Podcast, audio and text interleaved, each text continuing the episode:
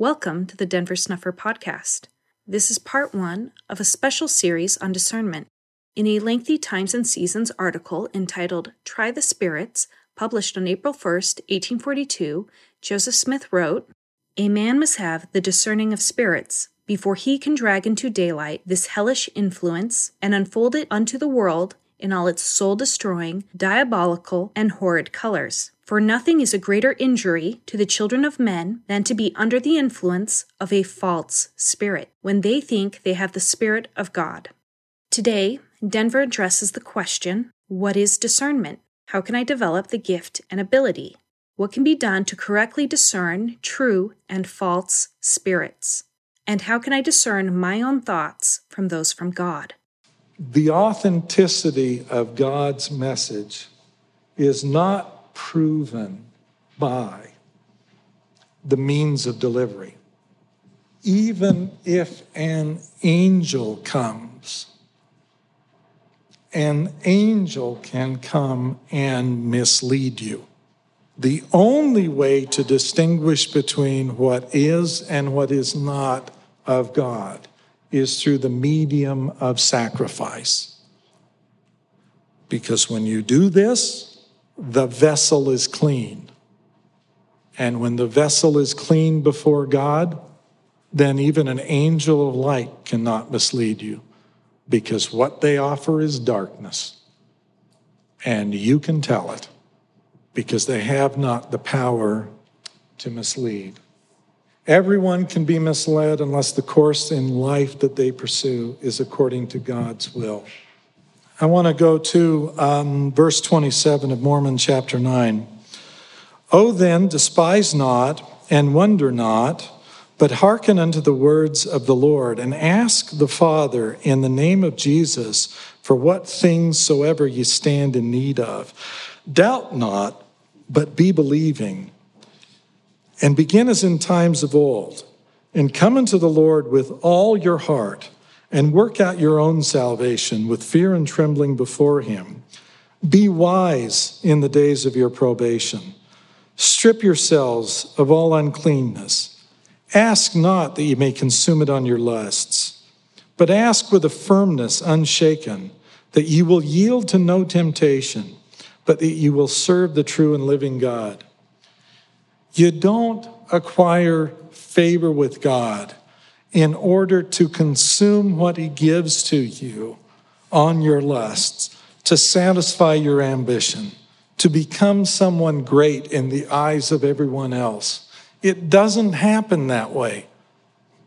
And if you try to turn it in that way, you'll meet the same kind of unfortunate end that we see happening time and time again by the ambitious and the unscrupulous the knavish and the foolish. Be wise in the days of your probation. Strip yourselves of all uncleanness. Check your thoughts. Focus them on something that is light and true and pure. Because in the end, none of us have anything to be proud of. In the end, the only thing that matters is if God will vouch for us in the day of judgment. And if He will, and if He does, then it's a gift. I honestly believe, and I'm, I'm not saying this for rhetorical purposes, I honestly believe I have lived my life. I know the mistakes I've made.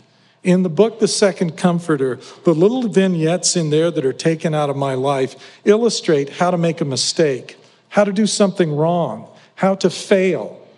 And then what follows in the chapter is a description of how to do it right. I have learned all that I've learned as a consequence of my own failing, as a consequence of my own errors. I genuinely believe that almost every person in this room, I say almost because I know there's a Marine here, almost every person in this room has lived a life that has been better, more pure, more decent more honorable, more noble than my own. I am unworthy of anything other than your pity. but I can bear testimony of someone who is pure, who is true, who can save you. My belief is that every one of you have lived lives so much more worthy of the Lord's recognition than my own that for the life of me, I can't understand why you don't have the faith and confidence to realize that He loves you and you are more lovable than am I. He probably finds it a lot easier to love you than me. I feel like I'm the idiot that's writing graffiti on the walls of heaven, and they really wish the guy would leave and wonder what he's doing here. I mean, I get that you're into forgiving the sinners, but you've got to be kidding me. I think if you were to arrive there, there would be a lot more propriety to that. Have faith, be believing, trust in Him. Go to Moses chapter 1. Look at verse um, 8. Came to pass that Moses looked, and he beheld um, the world upon which he was created. Moses beheld the world. Boy, this is to me this is very interesting um, because um, he's describing he's describing a view that is um, very often in Scripture referred to as uh, being caught up to an exceedingly high mountain. Um, this is this is a view up and looking down. In any event, move to verse 18. And again, Moses said, now he's talking uh, because uh, Satan has come during this interlude, appearing as an angel of light, tempting him. Verse 18 Moses said, I will not cease to call upon God. I have other things to inquire of him, for his glory has been upon me. Wherefore I can judge between him and thee. Depart hence, Satan. Um, the, um, the defect that Moses perceived in what Lucifer was saying tempting him did not consist merely in the presence or the um, I mean, this is an angel. If you go to if you go to section 76 in the description, an angel in a position of authority in the presence of God was cast down. That is not a being who, to look upon, would appear to be um, a vile creature. That would be someone who, to look upon, would appear to be a being of light, a being of glory, an angel of light. The reason Moses could discern between him had nothing to do with the appearance. It had to do with the content. It had to do with the spirit. It had to do with what he radiated. And what Moses was able to discern was that this was not the source of something which he, Moses, chose to take in as a consequence of which he could judge between him um, and say, You, you, I disprefer. When you look at um, uh, the Joseph Smith uh, history uh, in the thick darkness, I talked about this last time. Uh, the Orson Hyde account of that talks about the thick darkness that gathered around him. It consisted of the adversary benighting his mind with doubts, brought to his soul all kinds of improper pictures. The reason why it is possible to do that, and more easily so with many of us, is because we have ingested into ourselves all kinds of improper images, which can then be summoned back up. Look at uh, 2 Nephi chapter 9. This is um, one of the early sermons given by Jacob. Uh, chapter 9 of 2nd Nephi, and we're going to look at verse 9. And our spirits must have become like unto him, and we become devils, angels to a devil, to be shut out of the presence of our God, and to remain with the father of lies and misery, like unto himself. Yea, to that being who beguileth our first who beguiled our first parents, who transformeth himself nigh unto an angel of light, and stirreth up the children of men into secret combinations of murder and all manner of secret works of darkness.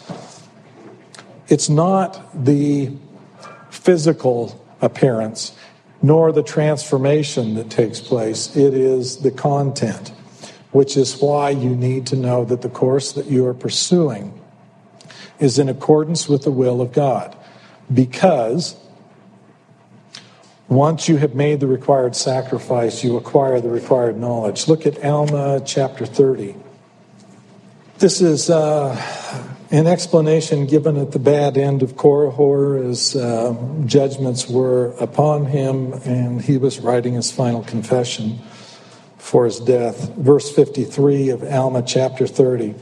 But behold, the devil hath deceived me, for he appeared unto me in the form of an angel and said unto me, Go and reclaim this people, for they have all gone astray after an unknown God. And he said unto me, There is no God. Yea, he taught me that which I should say, and I have taught his words, and I taught them because they were pleasing unto the carnal mind. And I taught them even until I had much success, insomuch that I verily believed that they were true. And for this cause I withstood the truth, even until I have brought this great curse upon me. You see, he was convinced by the devil who appeared unto him in the form of an angel. It's not, it's not always that the adversary comes to you with murderous intent. Sometimes he comes to appeal to your vanity, to your pride, to your, um, well, pride is such a sinkhole, it can get most people there. Oh, you can have a claim, you can have wealth. No, you acquire what you need to acquire as a consequence of sacrificing for God. And in that process, you will endure criticism, rejection, opposition, the world's hatred. You may even be cast out. But you obtain what you obtain from God by sacrifice. What keys of knowledge, what tools do you use to help discern between truth and error? The, um, the, the most correct uh, measuring stick, in my view, is the Book of Mormon. And as long as you got the Book of Mormon, you have the ability to make a comparison. And if something reaffirms something I find there, then I regard that as having passed the test. If it contradicts that, then I regard that as having failed the test. And if it harmonizes with it, but it extends it beyond anything known to me, then I've got something to pray about. because the ultimate arbiter of truth is God. Within your family, within your marriage, are you and your wife learning to use persuasion? Within your marriage, are you and your husband learning to use gentleness in dealing with one another? Are the two of you together facing one another in all of the difficulties that come as a result of being married? Are you facing that together in meekness? Do you find that in all the relationship uh, troubles, turmoils, and challenges, what predominates is kindness. Is there a search for understanding that results in pure knowledge when it comes to a dilemma? Look at verse 37 that they may be conferred upon us, it is true. But when we undertake to cover our sins or to gratify our pride, our vain ambition, or to exercise control or dominion or compulsion upon the souls of the children of men in any degree of unrighteousness, behold, the heavens withdraw themselves, the Spirit of the Lord is grieved. And when it is withdrawn, amen to the priesthood, to the authority of that man. Been my observation that so soon as the Spirit of the Lord withdraws, that quickly will another Spirit step in to assure you that you're right, you should be vindicated, that you ought to proceed on in the arrogance of your heart, to feel yourself justified and vindicated. There are false spirits that go about, but there are no better an audience to receive the whisperings of those false spirits than it is the abusers who, having grieved the spirit and caused it to withdraw, accept then counsel from yet another spirit that says, You're right, press on. Well done, you're good, you're right, you'll be vindicated. This is all God's work, and you're a great man because you're engaged in God's work. Do not back down, do not relent. Forget about persuasion. You should never be long suffering. You should make those under your rule suffer. They should yield to your rule. There is no place for meekness. We believe in a God of strength, a God of power, a God whose work can be done despite the frailties of man. There is no need for men to be meek. And it's kind in the end, after all, to punish and to force and to coerce because we have a good objective in mind. All of the lies and all of the deceit that led in turn to Catholicism falling into the abyss that it fell into are presently in play with spirits that worked this out long ago, taking the restoration of the gospel as yet another opportunity in which to whisper in once the spirit is withdrawn. So, does your marriage help you avoid covering your sins? Does your marriage because you're never going to solve this problem in the community until you first begin to solve it within the walls of your own home. You're never going to have Zion that exists somewhere among a community until first that community is composed of those who have a marriage that is in the image of God. Does your marriage help you avoid gratifying your pride? Does it help pull down your vain ambition? Is your ambition to exalt the two of you rather than the one of you? Does it bring you time and time again to not exercise control, but to respect the freedom to choose? Your kids are going to make mistakes. It's not your job to force them to not make the mistake. It's your job to counsel them and to let them have the experience by which your counsel makes sense and is vindicated. You hope the mistakes that they make are not too serious. But even if they're serious and they involve lifelong struggles, it's their right to choose, and it's your obligation to teach and to persuade, and then to rejoice when they return after they're tired of filling their bellies with the husks that the pigs are fed. It's your job to go and greet them and put a robe on their shoulder and put a ring on their hand and to kill the fatted calf. It's not your job to beat them and to chain them to the farm so they can't go away and behave foolishly. They need to know that your bonds of love towards them are stronger than death itself. They need to know that they will endure in your heart into eternity. And not only your children, but one another because we all make mistakes. Do not exercise dominion. Do not exercise compulsion. Exercise long suffering, gentleness, meekness, and kindness. Some of the biggest disasters come when you do not give people the right to choose freely and you attempt to coerce them. Be wise, be prudent be someone that they would respect and they would listen to. But when you submit to the rule of God and you place yourself in a position in which you must be dependent upon Him, every one of you realize your own weakness. Every one of you has to grapple with the uncertainty. Is this right or is this wrong? Every one of you has to grapple with the fact that in answer to some questions, there is silence and you're forced to choose. And if you choose right, you don't know that you chose right because he refused to tell you. And then you act in reliance on that, going forward only later to be told, if you'd made the mistake, I would have corrected you. But you needed that experience. God answers prayers. And sometimes he forces you to make choices. And very often, I can't tell you how often. Very often, I make the wrong choice. I, it's almost like I got a compass pointing south. I don't know what the deal is there. I choose wrong. And then I get an answer. But I got an answer because I made a mistake. I have no clue, other than the fact that I was so converted and faithful to the LDS church, why the Lord would have chosen me to accomplish what He's accomplished. Because I sincerely believe that most of you here are just genuinely better people than I am, and that I have nothing but weakness to offer. Weak things are used by God because that requires faith. And faith requires that we have a correct belief and then that we take action. That's from the lectures on faith.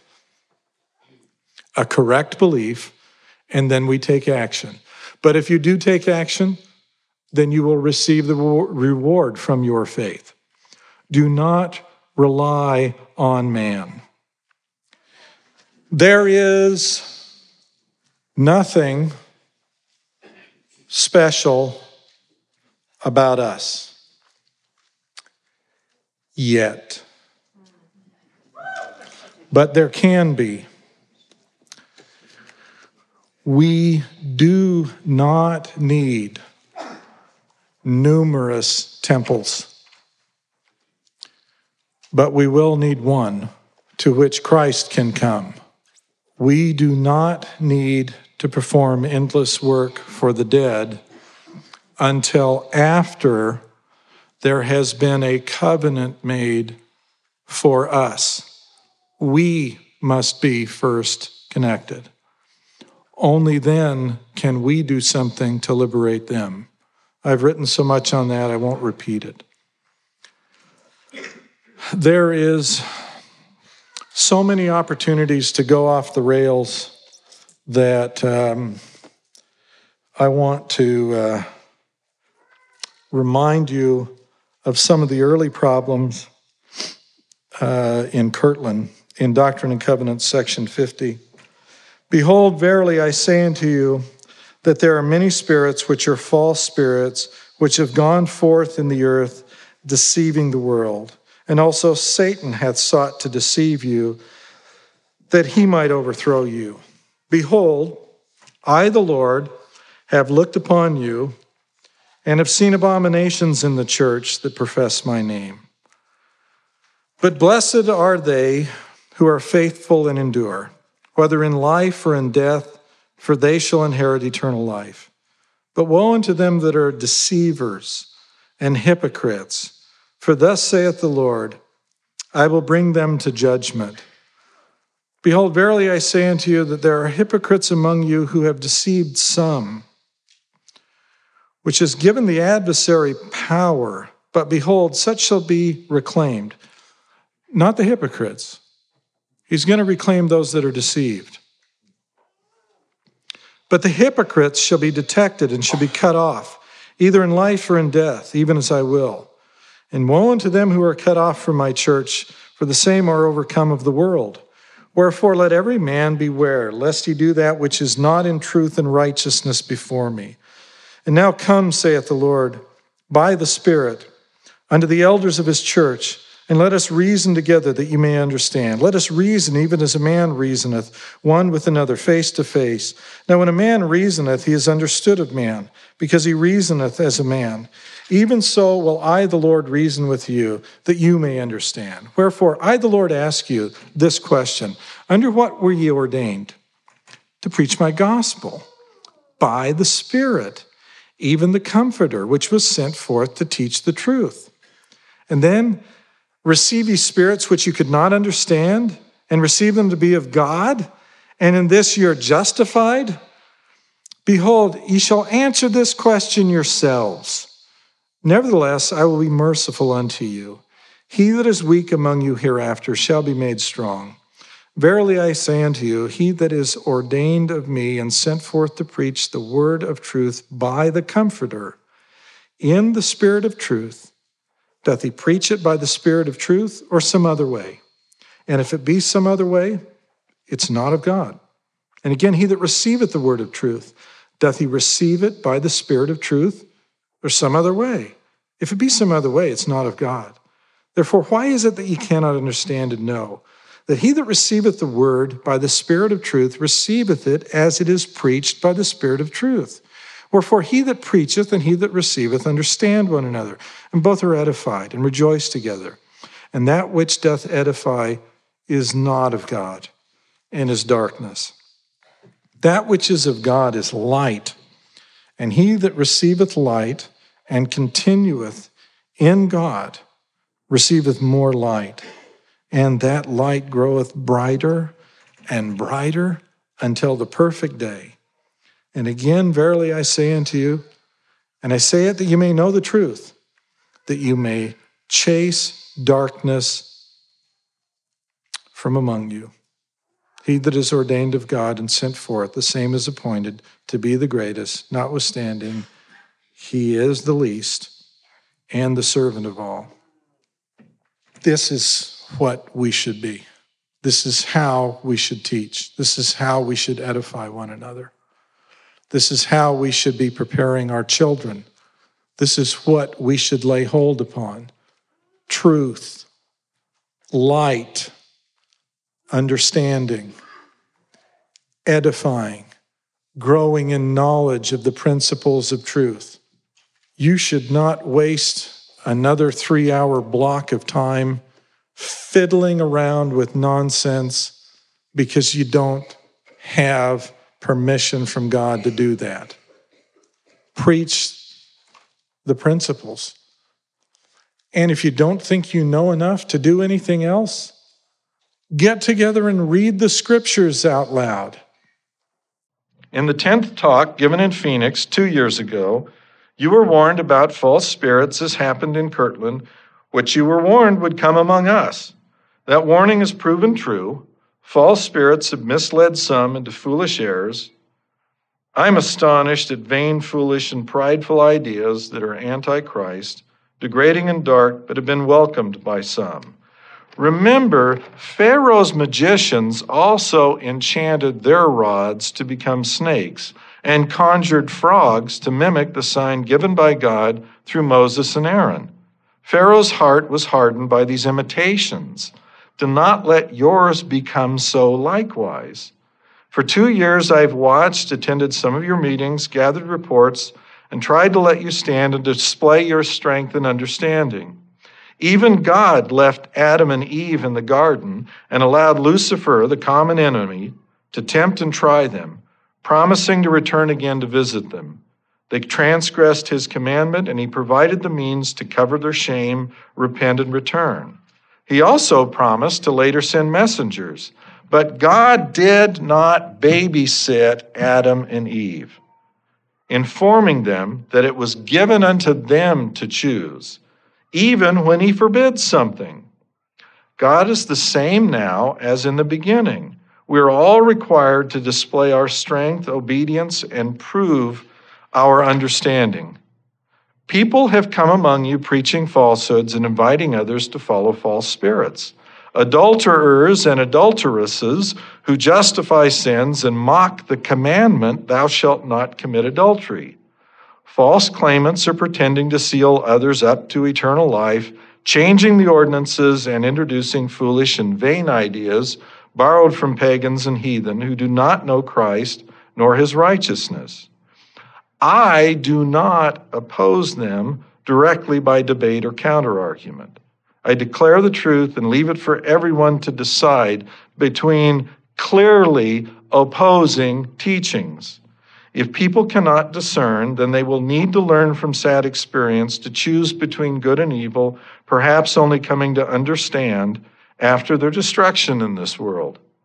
There are those who use well reasoned arguments to expound their understanding of Scripture, who have declared with certainty it is impossible for what I say to be true. These voices come from both the fearful anonymous and the proud academics. I do not respond either. In a letter on August 24th, 1834, Joseph Smith described the only way falsehoods could be avoided. He wrote, If the saints are very humble, very watchful, and very prayerful, that few will be deceived by those who have not authority to teach or who have not the Spirit to teach, according to the power of the Holy Ghost in the Scriptures. Only the truth is at issue. Individuals other than Christ do not matter. The message I have and do preach is from the Lord. His sheep hear his voice. If they accept it as his, then deceivers, false spirits, and men's learning are powerless to destroy faith in him. He promised he will take care of our flocks, and therefore it will be him and not me who will keep his flock shepherded. Uh, of course, a false spirit can project love. Of course. False spirits imitate. The great imitator, who is a liar from the beginning, begins by assuming the role that is designed to be a counterfeit. I mean, the only way that a counterfeit works is if it has the look and feel and sentiment and everything that the real thing has. And if you're going to imitate, of course, love can be one of those things that are imitated. The question, if you want to try to dial in yay, nay, good, bad, true, false, is whether or not the love that is being shown to you leads in turn to pride, to haughtiness, to thinking, I'm great, I'm wonderful. Uh, if it has as its objective creating pride and haughtiness in the individual, then you have to question the content of the message, not the means by which it gets delivered. Because if the means by which it's delivered is a counterfeit, it's going to seem like the coin of the realm. Therefore, you have to question if the objective is prideful or if the objective is ultimately destructive. In addition to the foregoing, Denver has addressed this topic extensively in several blog posts that may be worthwhile for you to review, including False Spirits, posted January 19, 2012, Gifts Come from God, posted June 2, 2010, The Battle, posted January 13, 2011, and Faith Requires Correct Acts, posted August 7, 2016. The foregoing are excerpts from Denver's 40 Years in Mormonism series, Talk 2, entitled Faith, given in Idaho Falls, Idaho, on September 28, 2013. His talk entitled Other Sheep Indeed, given at the Sunstone Symposium in Salt Lake City, Utah, on July 29, 2017. Denver's 40 Years in Mormonism series, Talk 9, entitled Marriage and Family, given in St. George, Utah, on July 26, 2014. Denver's 40 Years in Mormonism series, Talk 10, entitled Preserving the Restoration, given in Mesa, Arizona on September 9, 2014, and his conference talk entitled The Doctrine of Christ, given in Boise, Idaho on September 11, 2016. If you have questions or ideas for topics that you would like to have covered in this podcast, please submit them for consideration to questions at denversnufferpodcast.com. You can request baptism by visiting bornofwater.org. A complete collection of Denver's talks, lectures, and papers are available to download free of charge at restorationarchives.com. This podcast is a volunteer effort produced under the direction of Denver Snuffer. We hope you'll share it with everyone interested in learning more about Christ, the coming Zion, and the restoration of authentic Christianity now underway in our time.